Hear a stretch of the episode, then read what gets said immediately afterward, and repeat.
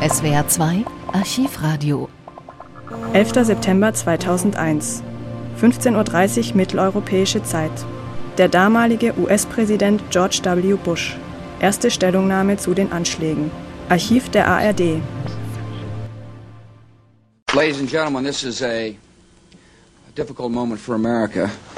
I unfortunately will be going back to Washington after my remarks. Secretary Rod Paige, the Lieutenant Governor, will take the podium and discuss education.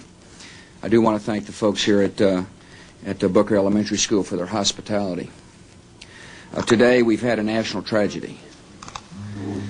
Two airplanes have crashed into the World Trade Center in an apparent terrorist attack on our country.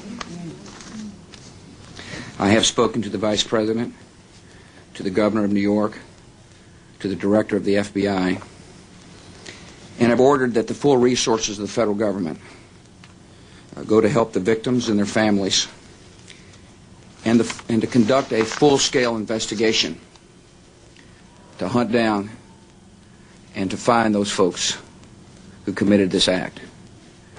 Terrorism against our nation will not stand. And now if you join me in a moment of silence.